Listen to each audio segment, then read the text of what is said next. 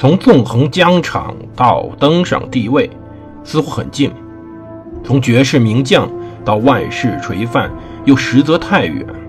把手中的权杖换成头上的皇冠，要经历多少勾心斗角、纵横捭阖，乃至腥风血雨？请收听蒙头读书的《拿破仑传》。欢迎大家收听蒙头读书，大家好，我是胡蒙，这里是我们的《拿破仑传》，我们接着上回讲故事。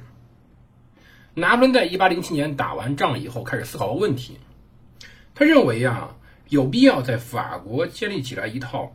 新的社会体制，并且新的社会制度，应当是基于某个人对于国家贡献多少，而非他的血缘或者什么。所以说，他想建立起一套完整的通过对国家贡献进行评价的阶级体制，来代替传统的血缘继承制度。到一八零七年夏天的时候，他返回到巴黎。就开始着手设立新的等级制度了。其实，在蒂尔希特时候，就在战争期间，新贵族阶级的主要头衔已经被设立了。当时啊，欧洲所有的内阁长期指责皇帝不在身边设爵位，他们认为这样法国看起来很像闹革命。设立的荣誉军团呢，有点倾向于创立新的精英特权体系。但是他不能建立起一套完整的社会体系。一八零二年五月的时候，拿破仑抱怨到：“除非被一些花岗巨岩所支撑，否则他的秩序仍然是一盘散沙。”阶级和头衔组成的等级秩序顺理成章地吸引了军官拿破仑。他也想避开旧王朝致命缺陷，也就是说，旧王朝的时候。通过龙生龙，凤生凤那些世袭的合法特权引发的非常严重的问题，拿破仑的新帝国是不想面对这些问题的。所以说呢，他开始在古代的世界中寻找指导。他找什么呢？找罗马史。当然，这里插一句，我们后面拿破仑讲完会讲罗马的。他在罗马史中开始找，他取消了贵族对亲王毫无益处，相反，他顺其自然。根据新的原则复建旧家族，进而让一切回归正轨。以上这句话是他在《凯撒战史》中旁边写到的。一八零八年三月，帝国的伯爵、男爵、骑士阶层开始建立。拿破仑在才干的基础上引入了贵族，他的贵族不再是仅仅的来源于普通的旧贵族。这一点其实。一个完整的王朝，东西方是不能不谋而合的。要知道，阶层的流动、人才流动是非常重要的。而我们中国这些年发展，靠的是这个。当年拿破仑的发展，靠的也是这个。而当时，他的新贵族中，大概有五分之一的人来自于工人阶级，有百分之五十八的人来自于中产阶级，也就是说，接近五分之四的人。来的阶级并不是旧贵族，从而利用法国革命民众的报国志愿，他完成了一次国家的建设。他不认为重建贵族是一次对于大革命精神的违背。要知道，法兰西人民只为法律面前人人平等而战。他告诉了康巴萨雷斯，他说：“现在他们说我的制度是贵族制，其实根本不是，因为没有特权，也没有世袭。”其实新贵族也是世袭的，但这种世袭呢，是来源于国家是否承认已故者的儿子或侄子继承其爵位。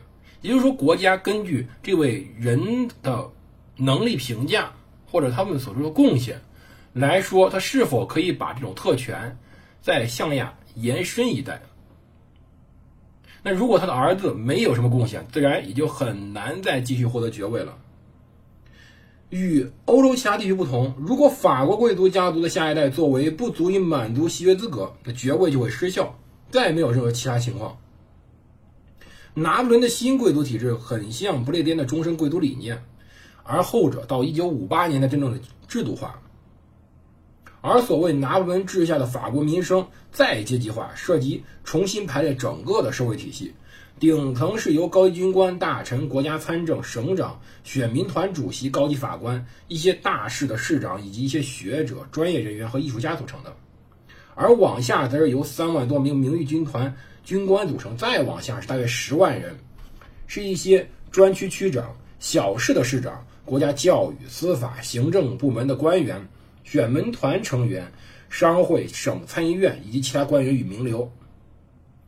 这些人大概不到二十万人，则是当时法国真正的花岗巨岩。法兰西大革命深藏自我毁灭的种子，因为它根本的问题在于是互斥的一个概念。我们都反复听过法兰西大革命，法国大革命倡导什么呢？倡导它国旗上的三个色彩：自由、平等、博爱。但是大家想过没有？自由、平等、博爱这三者是互斥的，像个三角形一样，你没办法在一条线同时连接三角形的三个点。社会可以围绕两个组建，但一下组建三个是不可能的。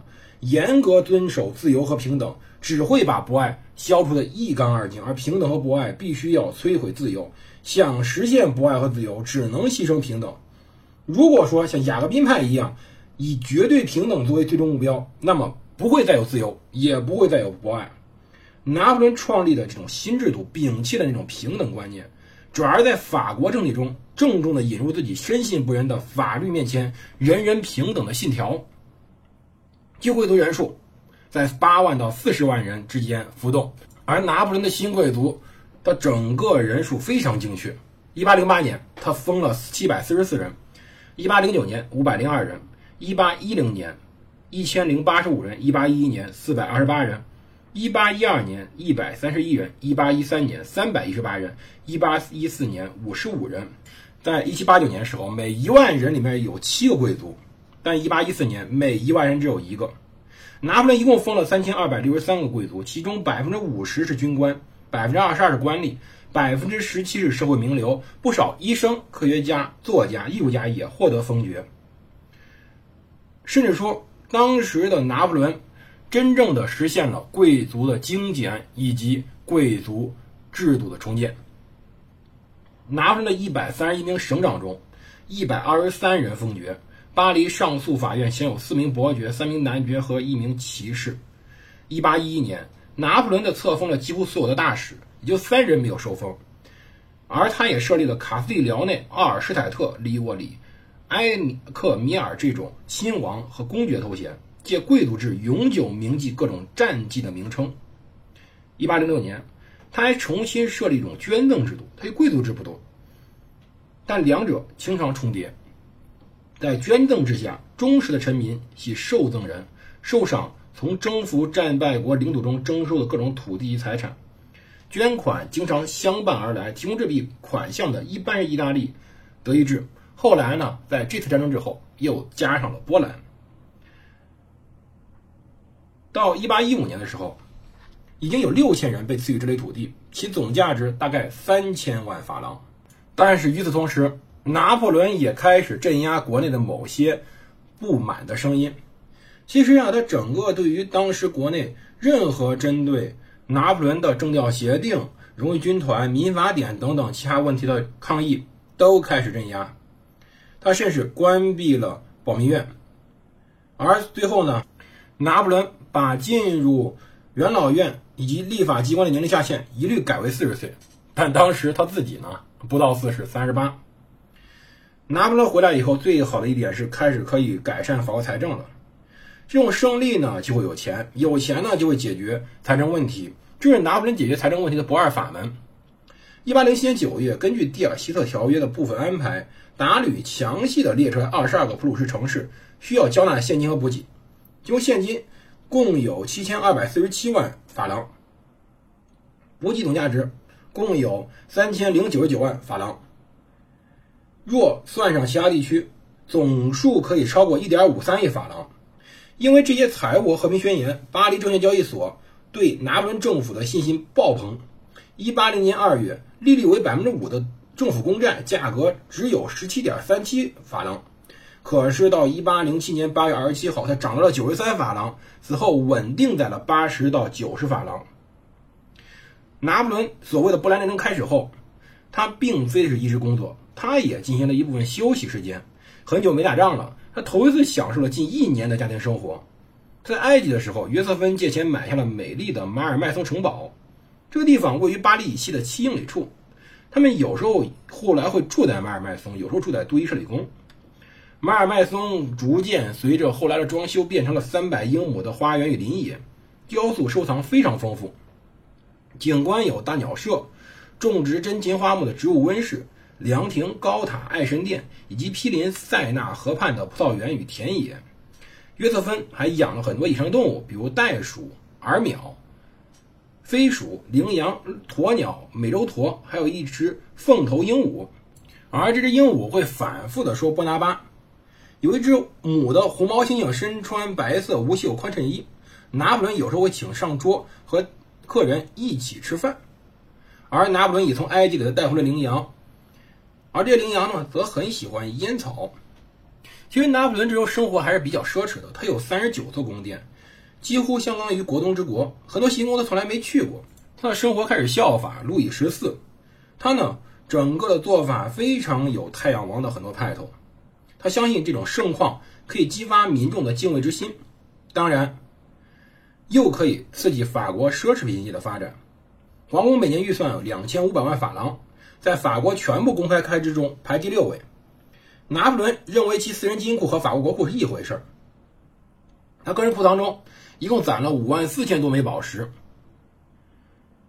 要知道，拿破仑的开销其实很大，但他总是在设法节省。其实呀，拿破仑整体跟其他国王比起来，他是比较节省的，毕竟出身比较贫寒。但是我们不得不说，作为一位皇帝，他是省不下来多少的。比如说，他经常出去玩，随行马车达六十辆。他呢，本人呢，并不是很在乎装饰，可是他身边人却穿着非常华丽的服装。很多人发现这种对比，事实上，这种对比，这种对比呢，实际上就是一种过分强调这种对比导致的这些进士们的盛装与我们皇帝的简朴装扮形成了强烈对比，来表现皇帝的简朴的形象，在人群中突出他。而要知道，拿破仑这种本身不重视装扮的东西，也与他的战争经验有关。当时要知道，已经有狙击手这些职务的，他的低调穿着使得狙击手要知道，当时的狙击手是没有什么高倍望远镜的，很难在人群中发现这位皇帝，因为他穿的总是穿一个旧的绿色的呢子军大衣，这种人可能看起来连军官都不如，所以说是很难真正辨别他在军队中的形象的。要知道，对于拿破仑来说。整个在一生中，这种幸福的家庭生活总是短暂的，因为他的执政生涯中总是有不停挑战。随着波兰战火的熄灭，又一股战火逐渐在法国南部的伊比利亚半岛上逐渐燃起。西班牙后来成为了拿破仑的噩梦，而究竟他是如何一步一步深陷其中的，我们明天再讲。这里是摩托读书，我是胡芒，我们明天见。